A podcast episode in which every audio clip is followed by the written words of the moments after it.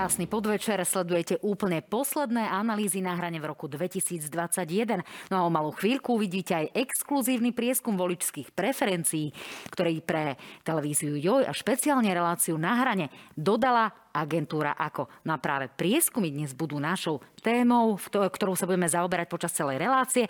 Budeme sa rozprávať o tom, či sa dajú manipulovať, ale aj o tom, či sa politikom oplatí viac kričať, aby mali práve vyššie preferencie. Takže nech sa páči. Dnešným mojim hostom je práve šéf agentúry ako výkonný riaditeľ Václav Hřích. Dobrý deň. Dobrý deň, ďakujem za pozvanie. Tak som rada, že ste práve vy môjim posledným hostom, keďže exkluzívne spolupracujeme a dodávate nám tie voličské preferencie. Pán Hřích, vyvolávajú politici, keď vedia, že máte zverejniť prieskum, zverejniť preferencie, snažia sa zisťovať, koľko dostali v tom poslednom prieskume? Oni zvyknú tak raz za mesiac nejakí ľudia, ktorí sa hýbu v politike, zistovať, že či už budú čísla, alebo keď dlho nie sú, tak eh, kedy budú publikované. Takže určite ich to zaujíma, je to pre nich mm, dobrá komunikačná téma. No napriek tomu politici hovoria, že oni sa vlastne väčšinou tými preferenciami neriadia, že ich to ani až tak veľmi nezaujíma. Čiže opak je pravdou? Ani nie, ja si myslím, že tak v hĺbke duše to zaujíma tak trošku každého, ale oni samozrejme, veľa z nich sú skúsení matadori a oni vedia, že tie preferencie nie sú možno až tak najdôležitejšia vec ktorá hovorí o tom, či sú alebo nie sú úspešní a že skôr je dôležitejší to, aký máte výsledok dnes alebo pred mesiacom nejaký dlhodobejší trend. O necelý rok tu máme komunálne a župné voľby. E, objavujú sa už kandidáti, ktorí začínajú nechávať merať svoju poznateľnosť, ktorí začínajú mať záujem o prieskumy, aby teda vedeli, či majú nejakú šancu? Áno, už sa relatívne veľa lokalít meralo. Ja hovorím, že už je pomaly aj neskoro, lebo ten rok, ktorý máme vlastne do volieb, do spojených volieb, do vyšších územných celkov a do miest a obcí, je už najneskôr, aby človek začal nejakým spôsobom na tom, na tom pracovať. A vždy ten prieskum na začiatku býva jedný z tých prvých krokov. A tieto prieskumy si zadávajú strany alebo takíto jednotlivci, ktorí zatiaľ váhajú, či do toho ísť alebo neísť? Väčšinou to bývajú buď jednotlivci, to býva častejšie, keď je to napríklad nejaký nezávislý kandidát a sonduje si, či v tom meste alebo napríklad v tom vyššom územnom celku, aká je situácia, či vôbec má význam do toho ísť. Veľmi často sú to napríklad aj menšie komunikačné agentúry, ktoré robia pre týchto kandidátov, lebo oni samozrejme nie vždy je ich v sílach riešiť všetku komunikáciu, kreatívu, tak to dávajú do rúk odborníkom a potom tí väčšinou sa obracajú na výskumné agentúry s otázkou, či by sa dal zmerať nejaká lokalita, nejaké mesto. No tak, aby som to už príliš nenaťahovala, poďme k tomu najnovšiemu prieskumu verejnej mienky. Sú to naozaj e, najnovšie preferencie, ktoré ste merali v dňoch 7. až 13. decembra. To znamená, práve dnes sme dostali výsledky a poďme k tomu. Podľa výsledkov prieskumu agentúry ako pre reláciu na hrane televízie JOJ vyšli takéto výsledky.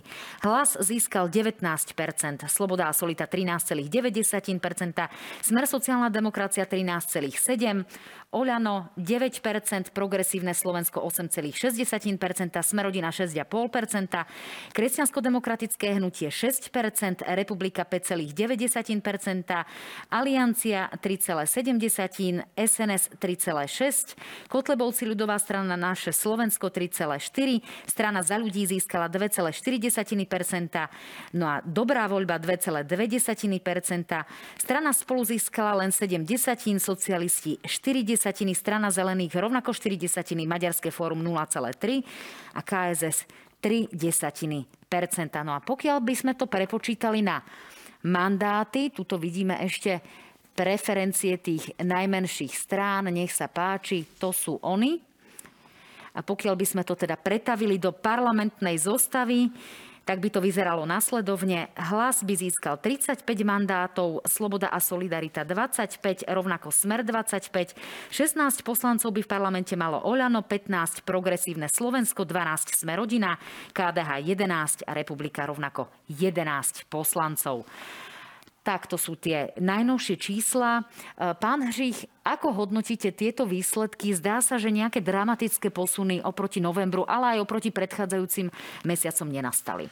Áno, zdá sa, že fungujú tie tak trošku dlhodobé trendy, ktoré tu máme 3-4 mesiace, možno aj pol roka. To znamená, stále sledujeme pozvolný, ale stále sledujeme rast smeru napríklad. Je to v desatinách, ale je to každý mesiac to nejakým spôsobom pohne. Tak aby sme boli úplne konkrétni, tak pokiaľ to porovnáme s novembrom, Tak e, v decembri to bolo 13,7, v novembri 13, čiže je tu rast o 70. 80. To... Ono to nie je až tak veľa, preto je treba pozerať tú krivku dlhodobu. Ono, ja by som aj tej strany rozdielal na tie, ktoré nejakým spôsobom stoja, stagnujú, ktorých je relatívne veľa a tie, ktoré pomaličky rastú. Videli sme, že okrem Smeru napríklad rastie aj Republika. Rastie vo všetkých prieskumoch pomaly, pomalých krokoch už atakuje takmer, takmer 6%. Čím to je? Zdá sa, že rastú strany, ktoré sú najviac nahlas. To znamená, napríklad vymedzujú sa voči opatreniam vlády, kritizujú vládu, organizujú napríklad nejaké stretnutia občanov a tým pádom sú možno trošku aktívnejšie na sociálnych sieťach. Naopak zdá sa, že tí voliči alebo tie strany, ktoré sú pri moci, tie viac menej stoja. Stoja alebo strácajú, keď to porovnáme napríklad s volebným výsledkom. Tam je tá strata obrovská. To je asi prirodzené v prípade vládnych strán, ale pokiaľ hovoríte o tom agresívnom alebo agresívnejšom prejave, eh, tak ak to porovnáme s hlasom, ktorý dokonca hlasoval napríklad za príspevky pre seniorov, to znamená hlasoval s vládou a odmieta veľké protesty práve z pandemických dôvodov, tak oni narastli o pol percenta z novembrových 18,5 na teraz aktuálnych decembrových 19. To znamená, asi neplatí úplne priama úmera, že čím agresívnejší, tým silnejší. Je to tak? Ono, aj tie nárasty o pol percenta nie sú až také významné. Ono, keby sme sa na to pozreli v intenciách nejakej tej jeho intervalu spolahlivosti, alebo ako to všetci volajú štatické odchylky, tak tie pohyby sú v rámci tej odchylky merania. Skôr by som povedal, že e, zdá sa, že hlas ako keby po tom období poklesu, ktoré začalo vlastne už pred letom, ako keby našiel to svoje dno aktuálne, tam sa zastabilizoval a teraz vidíme, že ide hore dolu, hore dolu. Uvidíme, aký ten trend, trend bude ďalej. Zatiaľ, čo smer nejakým spôsobom ho dobiehal. Napríklad, keby sme si porovnali slobodu a solidaritu a smer, tak rozdiel medzi nimi je dve desatiny. Zo štatického hľadiska je to rovnaký výsledok viac menej úplne rovnaký. No ak ale porovnáme SAS s volebnými číslami, tak Saska mala len 6,22 To znamená, že je to stále viac ako dvakrát viac. Áno, Saska je jedna z mála strán, ktorá ako keby znásobila svoje čísla, keď sa na to pozrieme. My, keby sme si zakryli ten rok v tom decembri a dali by sme si tam napríklad rok 2017, a pozrieme sa napríklad na súčet preferencií hlasu a smeru a potom pozrieme, kde je Saska, kde je Olano, kde je Smer rodina, tak s výnimkou možno progresívneho Slovenska, ktoré vtedy ešte nefigurovalo v tých číslach, tak je to viac menej ako keby rozdelanie voličských síl pred toho nešťastného roku 2018. Ono sa tak trochu zdá, že ako keby ten dopyt po zmene, ktorý vtedy vznikol, už poklesol a ľudia sa vrátili ako keby do starých kolej. Ale ak sa rozprávame o tom, že Saska má naozaj viac ako dvakrát viac, znamená to preto, že pre ľudí je teraz nejakým tým hlasom otvárania obchodov a uvoľňovania protipandemických e, opatrení alebo takej tej väčšej slobody? Uh, áno, alebo o čom to áno, je? Áno, ale nie len. Ako videli sme, že už aj niektoré iné koaličné strany alebo ich predstaviteľe pomaličky koketovali s tou myšlienkou, že treba viac otvárania, treba viac, viac slobody. Ja si skôr myslím, že je to stále vplyv toho, že Saska bola ako keby taká malá vnútorná opozícia v tej koaličnej vláde a možno aj ten konflikt dlhodobý, ktorý tu máme vlastne, ktorý vznikol veľmi skoro po voľbách a síce je teraz trošku utlemenejší, ale stále, stále je prítomný, ako vidíme na vyjadreniach niektorých politikov. Ono to ako keby koreluje s tým, že vidíme, preskumy dôveryhodnosti ukazujú, že vláda má veľmi nízku dôveru. To znamená, väčšina ľudí je nespokojná. Tie čísla sú naozaj tristne malé. Keď sa pozrieme, to sú čísla okolo 20% čo snad ešte nikdy v histórii nebolo ten priemer tých jednotlivých ministrov. Takže tým normálom je nedôverovať. Normálom je byť nespokojný. A každá politická strana, ktorá nejakým spôsobom signalizuje tú nespokojnosť s tou vládou, ako keby hovorí to, čo si myslí väčšina voličov, alebo väčšina respondentov, ktorí hovoria, že nie sme spokojní s ministrami. To znamená aj tá sloboda solidarita, ktorá sa ako keby vymedzovala voči bývalému premiérovi, súčasnému ministrovi financí, a bola voči nemu tak trochu opozičná, išla ako keby na vlne tých nespokojných voličov. Takže to môže byť jeden, jeden z príčin.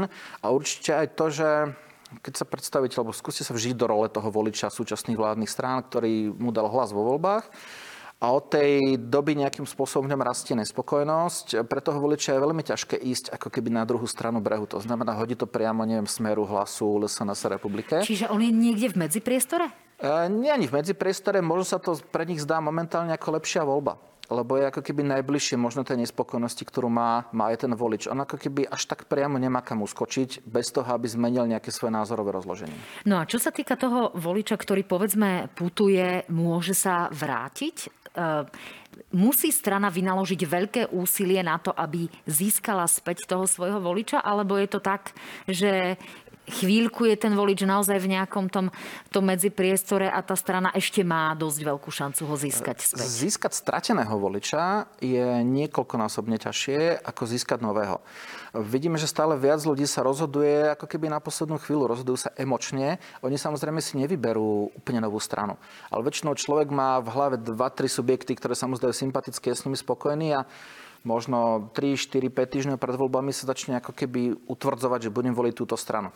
Ale ono funguje, že je iné, keď je volič, ktorý vám dá svoj hlas trikrát v priebehu 12 rokov a je to veľmi silný, lojálny volič a je iné, keď máte voliča, ktorého získate 2-3 týždne, 4 týždne pred voľbami, lebo aj tá jeho lojalita k vám je veľmi silná, väčšinou je to na emócii a potom ho viete veľmi ľahko stratiť, čo a sa aj stalo. na to sa chcem presne opýtať, pretože tu máme Oľano, volebný výsledok 25,2 stotiny, 25,02, aby som bola úplne presná. A Aktuálny výsledok e, strany Oľano je 9%. To znamená, že naozaj padli na približne jednu tretinu. Naozaj teraz v tejto chvíli nie som úplne presná. Ale e, čo toto znamená? Znamená to, že sa iba vrátili do tých svojich štandardov a toho voliča, ktorého získali vo finiši tej kampane, tak si jednoducho neudržali? Ale toto je typický volič Oľano? Alebo v akej situácii, čo sa týka voličov, je vlastne momentálne strana Ja si myslím, že Olano je na, svoje, ako keby na svojom dlhodobom štandarde. Oni sa hýbali medzi tými 7 až 9 percentami dlhé roky. Ja vám k tým 25 percentám vo voľbách a 9 teraz pridám ešte jedno číslo. 51 dní pred voľbami mali 8,5% To znamená, tá krivka ako keby veľmi rýchlo narastla v priebehu mesiaca a pol. A to, čo rýchlo získali a relatívne veľmi rýchlo po voľbách stratili. Lebo získali voliča, ktorý nie je lojálny. Je to niečo iné ako napríklad voliči KDH, kde vieme, že tých plus minus 4,5-5% ich bude voliť vždy. Áno, ku KDH sa ešte dostaneme, ale predsa len ostaneme ešte pri tom Oľano. Vieme, že dlhodobo jedným z najnedôveryhodnejších politikov je práve eh, Igor Matovič. Predsa len v prípade, že by Oľano vymenilo lídra e, a lídrom by sa prirodzene stal asi nikto iný ako Eduard Heger v prípade, že by teda Igor Matovič túto pozíciu opustil. Znamenalo by to rast preferencií alebo naopak by Oľano prišlo o preferencie fixované na osobu Igora Matoviča? To by bolo zaujímavé zmerať, ako by reagovali tí ľudia, ak by Igor Matovič napríklad odišiel z politiky.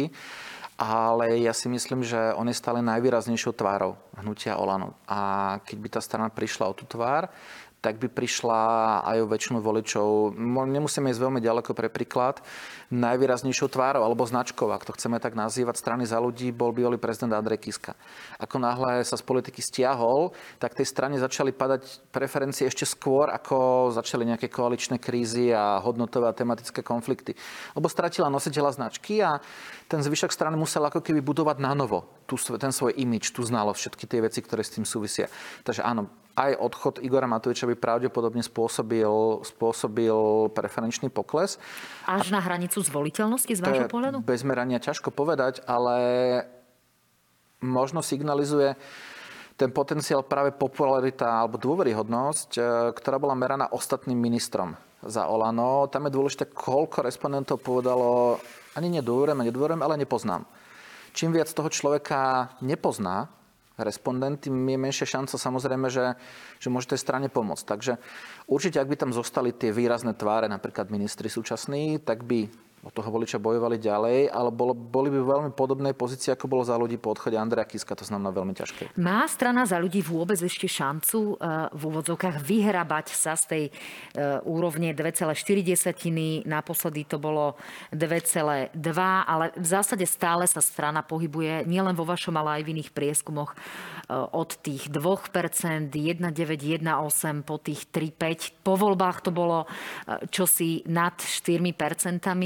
Ale ten pokles bol značný. Je to naozaj taký drastický a dlhotrvajúci pokles, že Veronika Remišová už veľa šancí nemá? Keby boli, keby boli predčasné voľby, vedeli by sme dátum, že je to treba z 6 mesiacov, tak by som možno povedal, že je to takmer stratené. Teraz máme pred sebou do konca riadneho volebného obdobia, myslím, že dva roky. dva niečo a tam sa ešte na tom dá zapracovať, ale muselo, museli by mať čas budovať tú stranu a tú značku a hlavne meniť imič a pritom, aká je dôveryhodnosť jednotlivých predstaviteľov vlády, aj Veroniky Remišovej, je to veľmi, veľmi ťažké, ale ja hovorím, také memento mori je 8,5% Olana mesiac a pol pred voľbami a 25% vo voľbách. To znamená, dá sa získať aj ako keby znásobenie. Len musel by sa napríklad niekde ten volič uvoľniť. To znamená, niektorá strana by musela mať tak veľký problém, niečo by sa muselo stať, že naraz by sa ako keby na trhu objavilo veľké množstvo bezprizorných voličov, ktorí by si hľadali novú stranu a tých by potom musel nejakým spôsobom zaujať práve predstaviteľe strany za, ľudí. Ale v tejto chvíli by to bolo veľmi ťažké. Poďme teraz trošku k opozícii a povenujme sa Smeru a strane hlas. Trošku sme to už v úvode načrtli. Ak si spočítame, aké preferencie vo voľbách získal Smer, bolo to 18,29 Aktuálne tie preferencie sú na úrovni hlas 19% a smer 13,7%. Tuto opäť vidíme. To je opäť takmer dvojnásobok. Čiže kto je ten volič, kto predtým nevolil a teraz tieto strany e, nejakým spôsobom volí a sú to, e, my tu nehovoríme o nejakých úplne nových stranách, o nových politikoch, no. pretože v tomto prípade ide naozaj o politikoch, ktorí, e, ktorých tí ľudia poznajú a boli naozaj v tom smere 20 rokov. Nenazval by som to voličom, ktorý nevolil, lebo v tom prípade by nám tá volebná účasť v roku 2020 relatívne významne klesla. Klesla by nám vlastne takmer o 14%, keby boli niekde vo vzduchu. Ale možno by som skôr uvažoval o tom, že to ktorý boli volič... nevolil smer. Ktorý smer. nevolil smer, Presne pretože ten počet tam, tam narástol a v zásade tí ľudia sú fixovaní na bývalé pôsobenie smeru. Áno, tí ľudia... Videli sme, že ako keby prepad smeru začal práve po tých nešťastných udalostiach v roku 2018. Vtedy bol prvý skokovitý prepad o 5%, ak si to správne pamätám, potom to pomaličky klesalo. Zdá sa, že istá časť elektorátu Smeru si hľadala inú stranu a nebudem sa povedať, že určite niektorí z nich zhodili svoj hlas napríklad aj niektorým stranám súčasnej vládnej koalícii, napríklad Olanu. A Smer si ako keby zbiera starých voličov. Určite aj hlas. A zbiera si tých, netreba zabudnúť, mali sme voľby, kde mal smer 44%, a viac menej takmer každý druhý volič volil smer, čo bola úplná dominancia. Takže tých ľudí, ktorí už niekedy smer volili, je prekvapujúco veľa.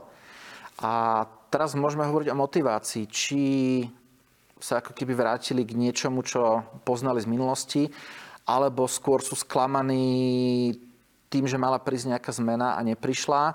A sklamanie je veľmi silný, silný motiv vo výbere politických strán. Dá sa povedať, že Smer hlavne bral svojich pôvodných voličov. Myslím si, že hlas, okrem tých pôvodných voličov Smeru, berie čiastočne aj voličov napríklad súčasným koaličným stranám. Pomálo, ale berie. Čo sa týka práve Smeru, uh sú teraz aktuálne teda na tej úrovni 13,7%.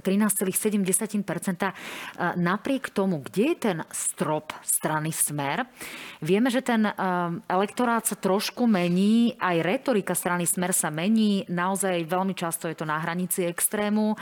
Vieme, že Robert Fico sa obklopuje špeciálne politikmi, ktorí majú vysoký výtlak na Facebooku práve s rôznymi retorickými cvičeniami. Znamená to, že niekde čaká toho Roberta Fico Fica práve s takýmto nastavením strany strop? Ja si myslím, že Smer je si relatívne istý tými svojimi voličmi, ktorí sú starší, ktorí ho vždy volili vlastne kvôli tým sociálnym témam. A teraz sa snaží tak trošku loviť v tom rybníku tých mladších ľudí na internete, kde vždy mal smer rezervy, keď si pozrieme do minulosti aj nejaké dáta. A tam sa samozrejme najľahšie loví práve v tých stranách, kde tí voliči, kde ich netreba dlho presviečať, kde tie ako keby argumenty sú veľmi priame. A to je napríklad aj elektorát eh, LSNS alebo napríklad aj elektorát republiky. Tam tým pádom bude napríklad veľmi záležať na tom, ako sa vyvinie kauza s predsedom LSNS. V prípade, že by mu najvyšší súd potvrdil trest, tak samozrejme o jeho voličov sa pobije nielen republika, ale určite aj smer, čo je nejaké potenciálne percentá, ktoré môžu byť. Naopak, ak by súd to rozhodnutie zvrátil, tak určite pravdepodobne nastane súboj LSNS a republika späť od tých pôvodných voličov. A z obidvoch týchto súbojov môže, môže ťažiť napríklad smer, ktorý tomu čiastočne prispôsobil retoriku.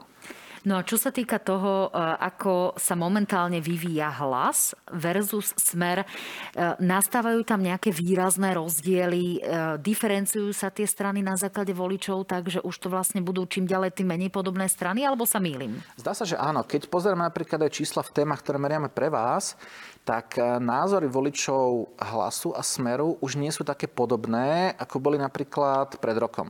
To znamená, že keď vidíme, že názor na ja neviem, tresty za marihuanu napríklad, je podobný u voličov Smeru a podobný napríklad u voličov Republiky, tak e, ten názor voličov hlasu sa skôr, nie je to úplne, ale na pol ceste blíži niekde, ja neviem, k Smerodina, k Saske, ako keby k tomu, k tej polceste medzi tými názormi. Že už to nie je úplne identické. Tým pádom aj témy, ktoré kedysi ešte, keď si pozrieme začiatok roka, bolo veľmi veľa tém, ktoré naraz riešil aj hlas, aj smer. Teraz sa zdá, že už napríklad aj minimálne v podpore očkovania idú vlastnou cestou a prejavuje sa to aj na ich voličoch. Čo sa týka voličov strán Republika a LSNS, vieme, že tam naozaj rovnako prichádzajú retorické cvičenia, ktoré sú na hranici extrémizmu alebo už sú za tou hranicou a naozaj sú tieto strany označované za extrémistické mnohými politologmi. E, koľko je takýchto voličov reálne, ktorí teda počúvajú na tú povedzme drastickú retoriku, na tú naozaj e, potlačujúcu ľudské práva, a ktorí sú tí voliči, alebo koľko je takých voličov, ktorí si toto nechcú uvedomiť, nechcú si to pripustiť, alebo povedzme vnímajú nejaké iné aspekty, napríklad nejaké akože národovectvo alebo podobné záležitosti? No, títo voliči, ktorí mm, majú dopyt po jednoduchých riešeniach, ako to ja nazývam, tak e, ich môže byť šokujúco veľa. Oni totiž to nie sú len v stranách republika, ale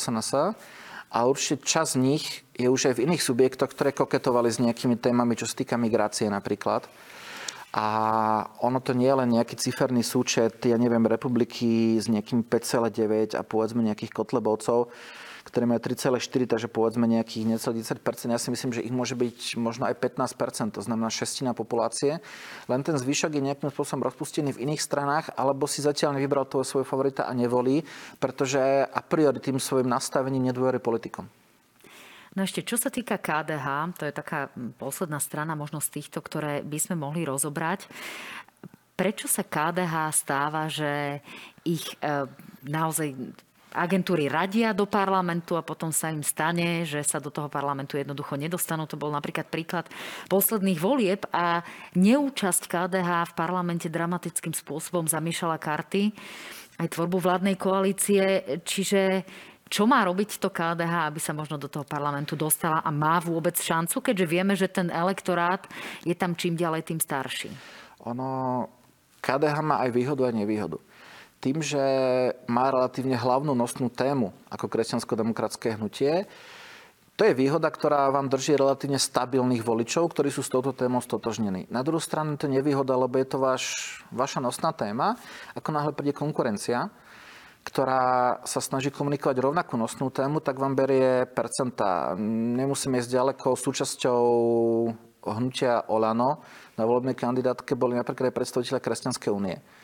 To znamená práve predstavitelia, ktorí kedysi boli v KDH a odniesli si spolu časť toho svojho elektrátu. Pričom väčšinou to vychádza najavo vlastne až v tej kampani tesne. Čiže kým bude záborskej krídlo v Olano, KDH má menšiu šancu dostať sa do parlamentu? Dá sa to takto interpretovať? Áno, aj ja by som to ešte možno rozšíril. Čím viac strán, ktoré ako jednu zo svojich hlavných e, téz budú riešiť práve vierovýznanie, tým menšia šanca, aby sa špecializovaná strana do toho parlamentu dostala. Naopak, ako náhle začne napríklad KDH trošku viac riešiť aj iné témy, oni sú veľmi silní v sociálnych témach napríklad, tak, e, ale začali by to dávať ešte viac na povrch. Je šanca, že potom zase, samozrejme oni budú konkurovať stranám, ktoré riešia sociálne témy, čo sú napríklad hlas, smer, čiastočne napríklad aj smer rodina a vidíme v poslednom období, že čiastočne je Olano. To znamená, oni tú svoju špecializáciu, má to dobrý vplyv aj zlý vplyv, keby ju trošku rozšírili, síce by stratili tú základnú identitu, ale na druhú stranu by možno šiahli aj po iných voličoch, ktorí možno nevedia, že práve KDH riešia iné témy. Ešte je tu taký fenomén, ktorým je Smerodina. Vieme, že Smerodina má ďaleko oveľa viac e, ženských voličiek ako práve mužov a ako iné strany, keď to porovnáme teda e, povedzme či s koaličnými alebo s opozičnými stranami.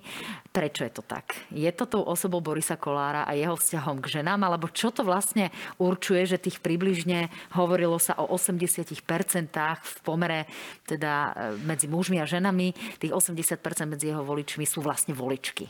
Ono to už v súčasnosti býva aj, aj menej, už je trošku vyrovnanejší ten pomer, ale viac to asi súvisí s tým, že ako keby najväčšiu popularitu sme rodina získala prostredníctvom sociálnych sietí a prostredníctvom videí hlavne Borisa Kolára, ktoré od začiatku boli cieľané práve na, na ženskú cieľovú skupinu a vlastne tie voličky majú väčšiu šancu alebo majú väčšie odhodlanie dôverovať práve informácie cez sociálnych sieťach. To znamená, kým tí muži sa tam chodia väčšinou možno často hádať alebo riešiť nejaké iné témy, tak on tie videá vie zacieliť na tú cieľovku práve na sociálnych sieťach oveľa ľahšie ako pri, pri inej komunikácii a samozrejme tú dôveru, ktorú si vybudoval, on to už nie je málo rokov, keď si pozrieme vlastne koľko tá strana je na scéne a drží si dlhodobo ten pomer mužského a ženského voliča tak je to ako keby jedna z tých profilových vlastností jeho voličov. On sa to snaží udržovať samozrejme tou neustálou komunikáciou.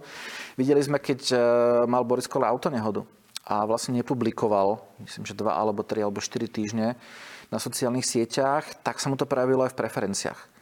Napriek tomu, že boli také analýzy, či to súviselo práve s tým, čo sa stalo a s tou kauzou, ale ukázalo sa, že tých kauz bolo viacero predtým aj potom a žiadna z nich nedokázala zamávať s preferenciami Smerodina tak silno, ako neprítomnosť ich lídra na sociálnych sieťach. Takže on ten ženský elektorát má zo sociálnych sietí. No veľmi aktívni na sociálnych sieťach sú aj politici progresívneho Slovenska. Tu nastala naozaj veľmi zaujímavá situácia, že e, v prípade, že by sa progresívne Slovensko samostatne uchádzalo o účasť v parlamente, bolo by tam vzhľadom na to, že sa teda do parlamentu E, snažilo dostať aj zo stranou spolu, mali dokopy 6,96%, to znamená 400% ich delili od parlamentu. Teraz sa aktuálne začína diskutovať o tom, že či naozaj progresívne Slovensko má šancu. E, pre denník N sa už vyjadril aj Michal Trubán, ktorý teda prejavil záujem znova možno kandidovať za lídra. Uvidíme, ako sa tá situácia v PS eh, nejakým spôsobom vykryštalizuje. Vy si ale myslíte, že by sa s, ale, s, s Irenou Biháriovou dostalo to PS ďalej ako s Michalom Trubanom, alebo nie? Otázne je... Alebo to doplním ešte s iným kandidátom, no. lebo hovorí sa aj o Michalovi Šimečkovi. Otázne je, ako by ona zvládla tie predvolebné diskusie, ktoré bývajú ostré a je dosť možné, že by ich zvládla dobre. Videli sme aj jej reakciu vlastne na súčasné, súčasné dianie. Tým, že Progresívne Slovensko je mimo parlamentu, tak o ňom vieme tak trochu menej. Uh, oni majú veľmi stabilné čísla. Zdá sa, že ako keby tí voliči, ktorí nie sú spokojní s tým, aká vláda vznikla, aká je to kombinácia, sa uchýlili tam po voľbách. A keďže Progresívne Slovensko vlastne nemôže ani meniť veci, ktoré sa momentálne dejú, tým pádom nemôže byť za ne ani vinné, tak sa mu tie čísla nejakým spôsobom nehýbu. Ehm, chcel by som dodať, že každý súboj alebo takýto medializovaný súboj o líderstvo v strane môže skôr uškodiť ako hociakej strane, ako pomôcť. Ehm, predsa len v progresívnom Slovensku by to nebolo nič také nové. Oni vlastne už majú, myslím, že Irena Biharová je tretí líder. No, ak to správne pamätám. Je to tak? To znamená, tá zmena, alebo to, že by možno teraz teoreticky niekoho išli meniť, neviem, kedy oni majú snem, ale to by nebolo nič, čo by mohlo zamávať s tými preferenciami. Skôr by mohlo nejakým spôsobom uškodiť to, keby dávali najavo tí jednotliví už reálne alebo potenciálni kandidáti nejaký vnútorný súboj ešte predtým lebo to by naznačovalo nejakú nejednotnosť. To by sme mali situáciu, že sa niekto uchádza znovu o to, aby bol lídrom. Ja len pripomeniem, že prvým lídrom PSK bol práve pán Štefunko, potom Michal Truban a potom Irena Biháriová. E, vieme ale, že Michal Truban sa dopustil nejaký chyb. Nehovorím, že Irena Biháriová nie, ale toto je situácia, kedy e, niekto teda bol vymenený a následne sa uchádza o túto pozíciu možno znovu. Čiže je to asi také špecifické, nie? Či bola by to väčšia šanca pre niekoho, kto by kandidoval poprvýkrát za lídra? Čo si myslíte? Väčšia šanca pred voličmi alebo pred tými, ktorí by ho volili na sneme? To je, To je otázka. A myslím, že Michal Troban to iba naznačil, zároveň naznačil nejakých iných potenciálnych kandidátov, ale zároveň vlastne nepotvrdil, že niekto chce súčasnú líderku vymeniť. Zostalo to také vo vzduchu v tom, v tom veľkom rozhodu. Čiže čakáme na diskusiu, je to tak? Čakáme na diskusiu, čakáme, či to nie je len ako keby búrka v pohári vody, alebo či to nie je len nejaký ako keby vnútorný signál z tej strany, že poďme byť aktívnejšie, alebo poďme niečo, niečo robiť inak, ale kým nie sú kandidáti, ktorí verejne povedia, že som tu a idem kandidovať, tak je to možno skôr taký, také tie tanečky okolo, ako nejaká realita, ale tieto tanečky môžu strane uškodiť, keďže je voliči si možno povedať, že fúha, asi nie sú takí jednotní. Počúvajú podľa vás politici to, čo im odkazujú voliči v prieskumoch? Ja si myslím, že čiastočne aj áno. Ono oveľa dôležitejšie ako nejaké preferencie, lebo preferenciami sa to stáva z môjho pohľadu asi 3 mesiace pred voľbami. Keď už vieme, že je ten dátum volieb, keď už nám pomaly na začínajú všade otravovať tie billboardy, dovtedy sú to viac sympatie v tom medzi, medzivolebnom období. Pre politikov, a nielen u nás, ale na svete, je dôležitejšie názor na jednotlivé témy alebo na jednotlivé kroky. Aby ten politik, on sa rozhoduje sám, má vlastnú hlavu, ale on by mal vedieť, že idem spraviť niečo, čo bude asi vnímané veľmi negatívne, o to viac sa musím osilovať to vysvetliť, lebo zariskujem. Naopak niekto si môže povedať, že fúha, idem spraviť vec, ktorá zdá sa, že voliči by ju zobrali, tak eh, do toho kľudne môžem ísť naplno. Testovali sme pre vás teraz ten názor na, tú, na tie menšie trestné sadzby za marihuanu. Malo množstvo. Zdá sa, že s tým sú ako keby ľudia stotožnení relatívne naprieč, naprieč politickým spektrom. To znamená, to je vec, kde si práve ten politik to môže posluchnúť, zobrať si fúha, s týmto asi nie je problém.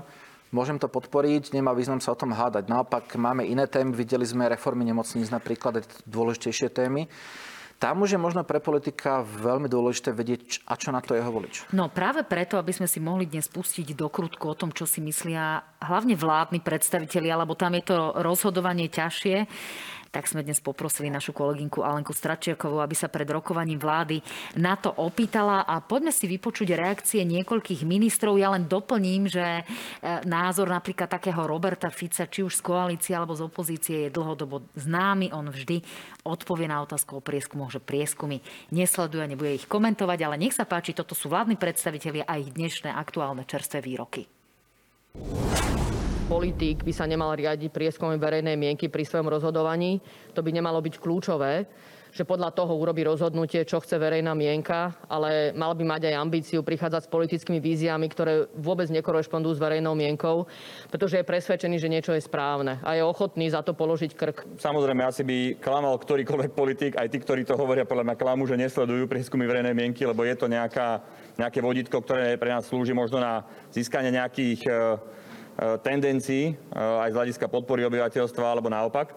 Ale zároveň e, si z toho nerobím nejakú zásadne ťažkú hlavu. Ja ako nováčik v politike hovorím, však keď vyndú pozitívne, tak sa nás to samozrejme týka a človeku to dobre padne. Som niekedy povinný komunikovať aj veci, o ktorých dopredu viem, že mi ľudia za to tlieskať nebudú, ale musíme mať nejakú politickú integritu. No, to je asi v súlade s tým, čo ste hovorili, že naozaj... Myslím, myslím že áno. Ako zdá sa, že tí politici vedia, že, že naozaj sa rozhodujú sami a že niečo bude asi problém keď to budú robiť, ale je dobré, keď vedia dopredu, že to problém bude, aby sa na to vedeli nejakým spôsobom, spôsobom pripraviť. A je celkom dobré, že oni viac menej priznávajú, že, že ich to vie aj potešiť, že ich to vie aj zarmútiť a samozrejme to vždy emócia. No, tak emócie ľudia majú radi. To vieme všetci veľmi dobre. No, poďme sa trošku porozprávať ešte o prieskumoch, ktoré sa doteraz nemohli zverejňovať a už sa budú môcť zverejňovať. Trošku sa nám upravila dĺžka moratória, ide sa to zjednocovať. Vieme, že už o rok tu teda budeme mať e, komunálne a župné voľby, ako sme to spomínali na začiatku relácie. E, zrejme sa zhodneme na tom, že bol nezmysel mať to moratórium na prieskumy príliš dlhé, pokiaľ ide o to, že ľudia čerpajú všelijaké informácie z Facebooku a podobne. Čiže k prieskumom by sa nejako dostali. Je to teraz nastavené dobre? Ja si myslím, že sme sa dostali na taký zlatý európsky štandard. Tých 48 hodín, respektíve ten európsky štandard je viac menej e, súlad dĺžky moratória na zverejňovanie prieskumov, aby bolo rovnaké ako dĺžka moratória na kampaň. To znamená, krajiny, kde sa môže kampaňovať do poslednej chvíle, obvykle dovolujú napríklad aj zverejňovať prieskumy. U nás sa musí prestať robiť aktívna kampaň 48 hodín pred otvorením volebných miestností a tým pádom e, aj zverejňovanie prieskumov s tým sedí. Je to určite veľmi pozitívna vec, pretože keď e, bolo napríklad dlhé roky, to boli dva týždne. A ten prieskum, ktorý sa vlastne zverejňoval ten 15. deň pred voľbami, on sa ešte predtým niekoľko dní musí zberať, povedzme týždeň. To znamená, ľudia ako keby dva týždne pred voľbami získali údaje o tom, aké to bolo tri týždne pred voľbami a potom to porovnávali všetci s tým, ako dopadli voľby. Takže viac menej rozdiel bol niekedy až, niekedy až 3 týždne. Vieme, že tí ľudia sa samozrejme na poslednú chvíľu zvyknú veľmi divoko rozhodovať, hlavne keď máme veľa strán na pomedzi, napríklad práve to KDH. Čiže nie je priestor, povedzme, pre agentúry, ktoré e, zbierajú dennodenne prieskumy, ktoré vyhodnocujú dennodenne prieskumy, to znamená, skracujú tú dĺžku toho zberu, aby tie dáta boli najčerstvejšie? Mm, možno predstava toho, ako dlho sa zberajú také dáta. Keď máte telefonický prieskum, ktorý má tisíc respondentov, tak na to treba zhruba 9,5 tisíc telefonátov. Samozrejme, keby sme si zobrali 300, 400, 500, 600 teleoperátorov, tak by sa to samozrejme dalo, ale vieme, že tá realita je, že ten prieskum niekoľko dní trvá, kým sa nazberá. Každému sa už stalo, že mu zavolal nejaké neznáme číslo a ozval sa, že je to prieskum a veľká časť tých ľudí ho poslala do čerta. To je signálom toho, že aby ste namerali niečo, potrebujete nejaký technický čas. Samozrejme dá sa namerať pri, keď alokujete zdroje, tak za dva dní nameriate tú tisícku. Keď to má málo otázok, keď sa nepýtame 15 otázok, ale pýtame sa napríklad len, koho by ste volili a aké je pevné vaše volické rozhodnutie.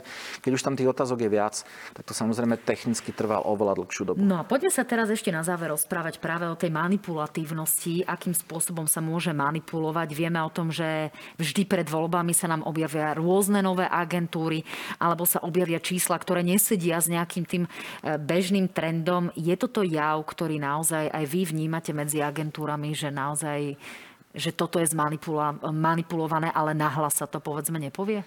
To je tradícia na celom svete, že sa objavujú takéto ako keby neznáme značky. Častokrát to nie sú ani agentúry. Na Slovensku máme takú jednu tradičnú stránku už asi neviem, 8-10 rokov na Facebooku, ktorá zvykne pred voľbami akýmikoľvek ožiť a zverejňovať nejaké číslo. Dokonca absolútne nemajú problém napríklad kopírovať dizajn oficiálnych tlačových správ veľkých agentúr. Len si tam zmenia text a, a názov ale tento folklór je všade a treba sa nad tým pousmieť, lebo ono to nedokáže totiž to nič, nič zmeniť. Dokonca sú štúdie, a myslím, že jedna z nich je súčasťou výroku ústavného súdu, keď posudoval moratórium, že väčší vplyv na volebné výsledky má dokonca počasie v deň volieb, ako zverejňované, zverejňované prieskumy. Takže aj tá snaha je síce pravdepodobne silná, vidíme to každé voľby, keď sa tieto neznáme značky objavia, ale nevie to, nevie to nič zmeniť. Čo sa týka ešte takých tých fóriem manipulácií, vieme, že možno manipulácia v prípade niektorých iných ako stranických prieskumov má väčší význam, pretože asi nemá význam manipulovať niečo, čo už o dva dní vo voľbách bude vyzerať úplne inak a len sa Presne agentúra tak. asi blamuje. Lenže v, tých, v prípade e, prieskumov, kde by ste sa pýtali, ja neviem na to, že chcete nejaký obchodný produkt pretlačiť a urobíte si nejaký podporný prieskum, je to o tom, že sa manipulatívnym spôsobom, povedzme, položitá otázka? Určite v tej otázke ona nesmie byť sugestívna. My sa nemôžeme opýtať, že Myslíte si, že relácia na hrane je tá najlepšia a najdokonalejšia zo všetkých relácií na svete? A lebo... prečo by ste sa to takto mohli opýtať? No, lebo čas ľudí samozrejme by podľahla tomu nášmu tlaku. My im samozrejme musíme dať šancu povedať všetky varianty, keď viem, že by to dopadlo pozitívne. Áno, áno, ja som to samozrejme myslela ako áno, for. E, tam môže byť aj nevedomá manipulácia a to je nevedomá manipulácia z neodbornosti. E, nie je bežným, alebo nie je zriedkam javom, hlavne za tie posledné dva roky, že napríklad e, si firmy zberajú, alebo niektoré inštitúcie, názory na internete. Je to v poriadku, internetový zber tiež má veľa svojich parametrov, použijeme všetci radi, ale napríklad spravia takú vec, že dajú si anketu na Facebooku, kde nemáte kontrol nad tým, kto vám na to odpovedá. A napríklad dáte anketu, ktorá sa týka zástupcov firiem. To sa stalo na Slovensku niekoľkokrát a ktokoľvek na Facebooku, dokonca aj z opačnej strany Pologuli, vedel odpovedať na to, čo si napríklad myslia zástupcovia slovenských firiem o podpore podnikateľov. Vymýšľam si.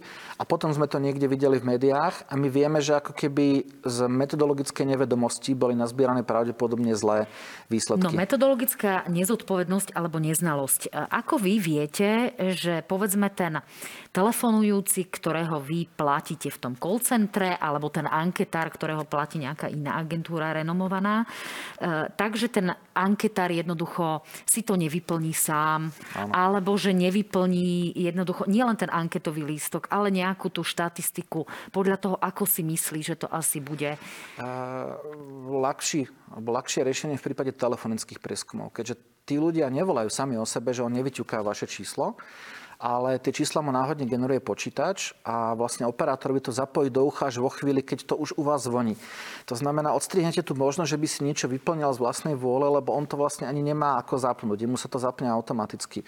Druhá vec je, alebo taká dobrá zásada, aj to možno neznie dobre, je ako keby tak trošku nedôverovať. To znamená, napríklad u anketárov sa to robí kontrolou, fyzicky kontrolujete, či niekde boli, teraz sa už zberia cez e, elektronické zariadenia, to znamená, viete podľa gps či naozaj niekde išli, viete si to overiť. Pri telefonických je to ešte jednoduchšie.